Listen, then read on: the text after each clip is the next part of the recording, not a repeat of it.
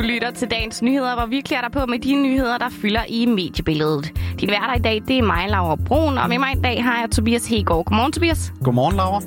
Og det vi skal se på i dag, det er jo blandt andet GDPR, der fylder tre år. Og i den anledning, så har vi set lidt nærmere på cookies på nettet. Det har vi nemlig, og så skal vi også vende blikket mod Hvide Rusland, der jo i weekenden fik kapret et Ryanair-fly for at anholde et oppositionsmedlem. Og så kommer vi ikke udenom, at der også blev fundet en dansk mester i fodbold i går. Så velkommen til. Tobias, når jeg siger cookies, hvad tænker du så? Så tænker jeg, at det lyder da lidt lækkert, selvom det er lidt tidligt med nogle småkager. Ja, det er lidt tidligt på morgenen for det. Men øhm, nu er det faktisk nogle andre slags cookies, jeg snakker om. For det har faktisk ikke det mindste med småkager at gøre, nemlig når vi snakker om cookies på nettet. Det er jo det her med, at man lægger spor af krummer, som i Hans og Grete. Det er spor af din og min internetaktivitet, der bliver indsamlet og så solgt videre. Og grunden til, at vi lige vender det her i dag, det er jo, at GDPR har fødselsdag, og her spiller Cookies jo en ret stor rolle. Det gør det nemlig, for når man går ind på en hjemmeside, så bliver man jo altid spurgt om, om man vil acceptere de her cookies. Og det du i bund og grund siger ja til, ja, det er at give tilladelse til en masse af din data. Og det bliver lidt teknisk det her, så vi har allieret os med en, som ved en hel masse om det, og som forsker i det. Men i bund og grund, så er der igennem datatilsynet en række krav omkring beskyttelse af vores data, som de her hjemmesider de skal overholde. Også når vi så vælger at trykke ja til de her cookie pop-ups. Men overholder de så de krav? Ja, det her ham vi skal høre fra nu forsket i. My name is Milas Nouwens, and I am an assistant professor at Aarhus University, where I research uh, digital harms and digital rights. One of the ways in which I try to collect empirical data is through what's called a, a web scraper. So I look at the privacy pop-ups that you see when you go to a website where it says like, oh, we really care about your privacy now. Please give us all of your data. And this web scraper is a, a piece of technology that basically visits websites that you give it. So I give it a list of 10,000 uh, popular websites in Denmark. It visits it one at a time, and then it takes some information from that. Uh, and the things that I'm looking at is do these pop-ups actually comply with the regulations, the general data protection regulation, uh, where it says that if you want to get consent from somebody, it needs to meet uh, certain restrictions, basically. Ja, så en webscraper, som samler information fra tusindvis af hjemmesider for at finde ud af, om de overholder reglerne. Og har du nogen idé om, hvilke kriterier det er, de skal leve op til, Laura? Øhm, nej, overhovedet ikke. Der må jeg bare sige blank nej. ja, så kan du lytte med her, for Midas han giver svaret på det. Under the GDPR, if you want to collect consent from somebody, then that consent from that person needs to be a couple of things. It needs to be informed, so I need to know what I'm saying yes to. Uh, it needs to be specific, so you can't just say yes to everything or no to everything. You need to have some granular controls. It also needs to be freely given, right? So that I'm not being influenced in my answer. So just looking at whether people have that option of freely given and informed consent, we found that nine out of 10 websites actually didn't. Og de her 9 ud af 10 hjemmesider, Midas nævner her til sidst, som ikke havde det, det var altså resultatet af hans første studier, hvor han scrapede i Storbritannien, før reglerne trådte i kraft. Men han har også lavet det her forsøg i Danmark, efter at reglerne kom. Og så er det store spørgsmål, jo Laura, hvordan tror du, det ser ud for de danske sider? Men altså, jeg kan godt mærke, at vi er helt uden for min comfort zone her. Altså, jeg har simpelthen ingen anelse overhovedet. Nej, altså der er sket en markant fremgang siden GDPR-loven trådte i kraft, men vi er ikke uh, lige frem i mål nu. Lad os prøve at høre, hvordan det lyder nu. Here's some good news then, at least. That compliance around those kind of constraints has increased from about 10% to above 50% now. So the pop-ups that we see on the Danish web are following these GDPR restrictions more than I used to before. Okay, så en fremgang fra 10% til 50% her i Danmark, det er da okay, men det er vel stadig ikke nok, tænker jeg, eller hvad? Nej, altså man kan jo sige, virksomhederne skal jo, hjemmesiden skal jo følge reglerne, så, ja. så det må stadigvæk ikke være godt nok, at det kun er halvdelen, der gør det. Nej. Men det dyre spørgsmål, som man kan stå tilbage med, er, hvad pokker kan de bruge de her data til? For det er jo lidt svært, måske lige konkret at pege på noget og sige, det er det, de bruger min info til, efter jeg har accepteret de her cookies. Den tankegang, den forstår Midas fuldt ud, for det skal måske ikke ses så meget på et individuelt plan, men mere på et globalt plan. You as an individual might not notice so much about whether these ads are more or less useful or whether they're taking your data. Right. Common thing that people say is like, I have nothing to hide. So sure, take my data, but it's more just about on the global scale. What is this creating? Right. Who is, what is this incentivizing? Who is it working for? Who is getting more money because of this and therefore becoming more powerful? Who is becoming less? All of these type of larger structures. Det er jo stadig en smule fluffy, for det kommer til at lyde, som om det handler meget om penge, og, og det gør det jo også. Men det handler altså mest af alt om at sikre vores rettigheder som borgere, og så også at værne om vores privatliv. Og det er jo netop det, som GDPR gør, når det altså virker. Og lige i forhold til det her med cookies, så er der altså nogle rettigheder, man skal huske på, som Midas her afslutningsvis lige kan rise op. As a user, as an individual, I have some rights over that data. So if you're collecting data about me, I now, under the GDPR, have what's called digital rights. I have the right uh, to access that information. So if you have anything about me, I should always be able to contact you as a company and say, give me what you have about me. I should also have the, the right to rectification. So I should be able to say, oh, well, what you have there is wrong. And if you're using that information to, for example, decide um, whether I'm allowed to open a bank account or get certain kind of tax benefits or other type of stuff. If there's if that data is being used for that, then you want it to be correct, right? You should also say, oh, I, I have the right to erasure. So you should forget about me, delete all the data that you have about me.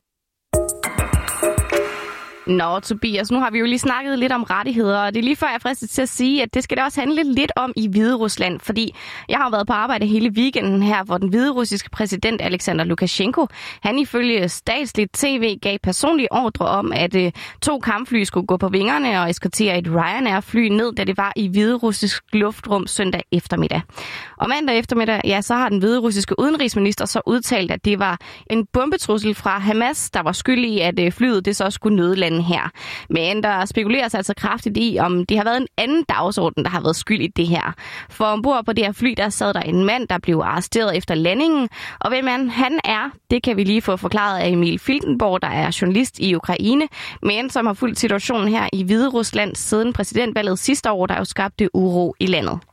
Den anholdte Roman Protasevic, han er 26 år, og han er en af dem, som var med til at stifte en medieorganisation, der hedder Nekta, som primært leverede nyheder om Hviderusland og også sådan set kaldte folk på, på gaden til demonstrationer. Det er den største telegramkanal i Hviderusland, eller var det i hvert fald under, under valget, og, og det er ligesom den største kilde til nyheder for de her anti-Lukashenko-demonstranter. Så han er, han er en ret fremtrædende journalist eller eller aktivist. Det er jo sådan lidt en, en gråzone.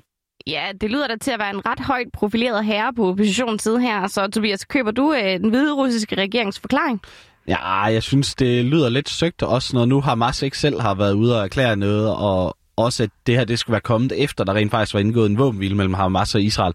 Så det lyder lidt søgt forklaring. Ja, det er jeg også helt enig med dig i, og jeg kan i hvert fald også fortælle, at der er ret mange andre, der heller ikke helt tror på regeringens forklaring, og heller ikke internt i Hvide Rusland reaktionerne er, er i vid udstrækning vrede. Der er rigtig, rigtig meget vrede imod øh, styret. Så er noget vrede imod øh, Ryanair her og der. Og så er der en del, hvis ikke vrede, så i hvert fald øh, skuffelse over, øh, over EU og, og NATO. Ja, og nu øh, var det lige før, du spoilede lidt før, Tobias, men øh, der er faktisk også andre, der ikke køber historien, nemlig Hamas selv, som regeringen jo fortæller, at det var dem, der kom med en bombetrussel, fordi en talsmand for den palæstinensiske bevægelse afviser nemlig over for nyhedsbyrået Reuters, at gruppen her har noget som helst at gøre med sagen om Ryanair-flyet, der blev tvunget til at lande i Minsk. Ja, og der er altså også øh, der er altså ikke nogen, der køber den her historie. Heller ikke EU, som mandag aften holdt møde om situationen. Men allerede op til mødet, der kom der lidt ord fra EU-kommissærens formand, Ursula von der Leyen. There will be a very strong answer because it is an outrageous behavior and Lukashenko and his regime have to understand that uh, this will have severe consequences. Roman Pratasevich has to be released immediately and we will put pressure on the regime as long as uh, it finally respects the freedom of media and the freedom of press and the freedom of opinion. Now, finally, there is a um, 3 billion investment and economic package ready to go in the European Union. That is on hold and frozen till Belarus turns democratic. Så 3 milliarder euro, der bare står og venter på Hviderusland, når de altså lige bliver demokratiske. Men i virkeligheden, så er landet jo altså tættere på at miste en masse penge gennem sanktioner, end de er på at få fat i den her pulje von der Leyen, hun nævner. I går der diskuterede EU stats- og regions, regeringschefer nemlig, om der skulle indføres flere sanktioner mod Hviderusland. Og har du fulgt med i det, Laura? Jamen det har jeg. Som sagt, så sad jeg jo på nyhedstjenesten i går, og jeg kan fortælle dig, at nyhedsstrømmen den gik helt amok, og alt det handlede nærmest om den her nødlanding og anholdelse af systemkritikeren Protasevich. Og i går så var der altså rigtig mange spekulationer om, hvilke sanktioner EU måske kunne finde på at lave over for Hvide Rusland. Og så har jeg kunne læse her til morgen, at lederne faktisk er blevet enige om nye sanktioner. Ja, altså, de er blevet enige, men beslutningen den skal først formelt træffes. Og det forventer man så bliver i den nære fremtid. Det fremgår der af det her topmøde. EU's stats- og regeringschefer de vil dog forbyde hvidrussiske fly i EU's luftrum. Og jeg synes da lige, vi skal høre, hvad Ursula von der Leyen siger om det. Belarus used its control over its airspace in order to perpetrate a state hijacking. Therefore, the safety and security of flights through Belarus airspace can no longer be trusted, and the Council will adapt measures to ban overflights of the EU airspace and deny access to airports, to EU airports to Belarus airplanes. Så der kommer formentlig ikke ret mange hviderussiske fly på vingerne over EU's lande i den kommende tid. Og udover de her sanktioner, ja, så kræver EU også, at både oppositionsaktivisten Roman Protasevich og hans kæreste Sofia Sapega, de bliver løsladt omgående. De blev nemlig begge anholdt, da flyet det nødlandet. Og Tobias, så kommer vi jo heller ikke udenom det. Vi har fundet en ny dansk mester i Superligaen, og jeg ved, du måske er lidt ærgerlig over det her udfald. Ja. så øhm, jeg tænker, jeg prøver lige at styre os igennem den her historie. Men jeg starter, tænker lige, vi skal starte med at have lidt stemning i studiet. Og så tager jeg hovedet på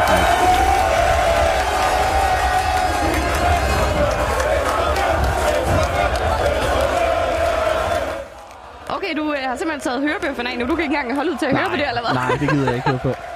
Men øh, Tobias, hvis du skulle være i tvivl, så er det altså lykkelige Brøndby-fans, vi kan høre lige her. Og øh, i aftes, der kunne de nemlig for første gang i 16 år glæde sig over et dansk mesterskab. Og det er jo ikke for at gnide salt i såret, men øh, det er jo ikke nogen hemmelighed, at du er FC Midtjylland-fan. Og jeg ved også, at du faktisk var på MCH Arena i går. Ja.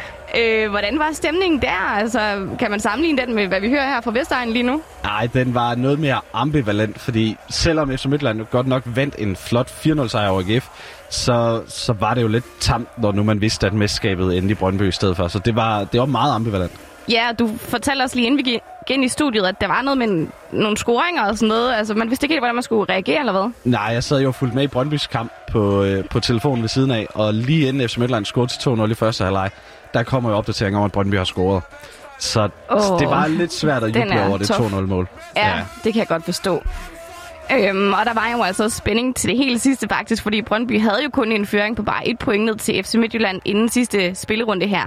Og som du også lige fortalte, Midtjyderne kom jo først foran i deres opgør mod AGF, men øh, inden pausefløjtet i Brøndby, ja, så begyndte gulddrømmene altså for alvor at tage fart for Brøndby, efter Lasse Wien han bragte dem foran med et meget, mod et meget tandløst FC Nordsjælland-mandskab. Og kort efter pausen, ja, så blev føringen altså også fordoblet, og så så de sig altså ikke tilbage. Og det her det er ligesom bare et kort resume af kampen. Men øh, det, der skete umiddelbart efter, har nok også fået en del til at løfte øjenbrynene, for de tusindvis af fans, der havde samlet sig ude foran stadion, ja, de stormede altså så ind på banen til en ret blandet fornøjelse for spillerne, fordi der er jo en pandemi lige nu. Og øh, Tobias, jeg ved jo, at du følger med i Superligaen, og ja, du har måske lidt svært ved at være objektiv lige her, når du er FC Midtjylland-fan. Men altså, kan du undre Brøndby mesterskabet i år? Altså, var det alligevel måske den rigtige vinder? Lige nu har jeg svært ved at unde dem mesterskabet, øh, fordi det kom på bekostning af også, at vi lavede en masse dumme fejl den seneste uge. Ja, Øh, men det kan I jo kun uh, takke jer selv for, kan man ja, sige. men efter, efter 16 års sejrstørke, så er det da fint, at de får et enkelt mesterskab. Og om de var den rigtige vinder, de, de endte jo øverst til sidst, men, men der har jo ikke rigtig været nogen, der har haft lyst til at få det mesterskab i år. Det har jo ikke været godt af nogen hold. Det mener du ikke? Nej. Nej. Men altså, rigtig vinder eller ej, så er det i hvert fald slut på den her sæson for Superligaen, og det er også slut med dagens nyheder. Udsendelsen var tilrettelagt af Martin Sodemann, og din værter var Tobias Hegård og mig, Laura Brun, og vi siger tak, fordi du lyttede med.